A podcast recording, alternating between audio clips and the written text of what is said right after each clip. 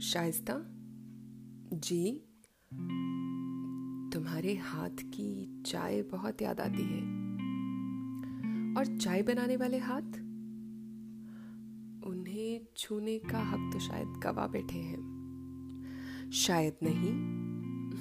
आप ठहरिए, मैं फ़ोन अम्मी को देती हूँ। सुकू, हेलो, सुकू तुम थी? पंद्रह साल की सुकू ने शाइस्ता के हाथ से चाय का कप लिया और फ़ोन थमा दिया। अरे, कौन है सुकू? जरा बता तो दे।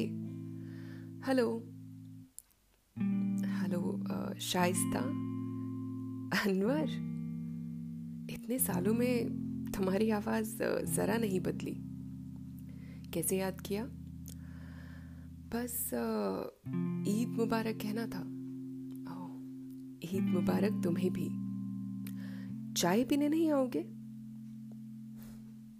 डाइनिंग टेबल के कोने में बैठी सुकू ने बिना किताब से नज़रें हटाए पूछा, कौन था अम्मी? तुम्हारे अब्बू। शाइस्ता ने भी बड़ी बाकायदगी से जवाब दिया। इस प्यारे मोमेंट पे सुकू ने सवालों की बौछार ना करने में समझदारी समझी। बच्चियाँ सचमुच बहुत जल्दी समझदार हो जाती हैं। अनवर और शाइस्ता के रिश्ते की कड़वाहट को दस साल के लंबे अंतराल ने काफ़ी हद तक कम कर दिया था। अब यादें कड़वी कम और फीकी ज़्यादा लगती थी। मगर फीकी चाय को एक चम्मच शक्कर मिलाकर उसका स्वाद बदलने की कोशिश तो की ही जा सकती है।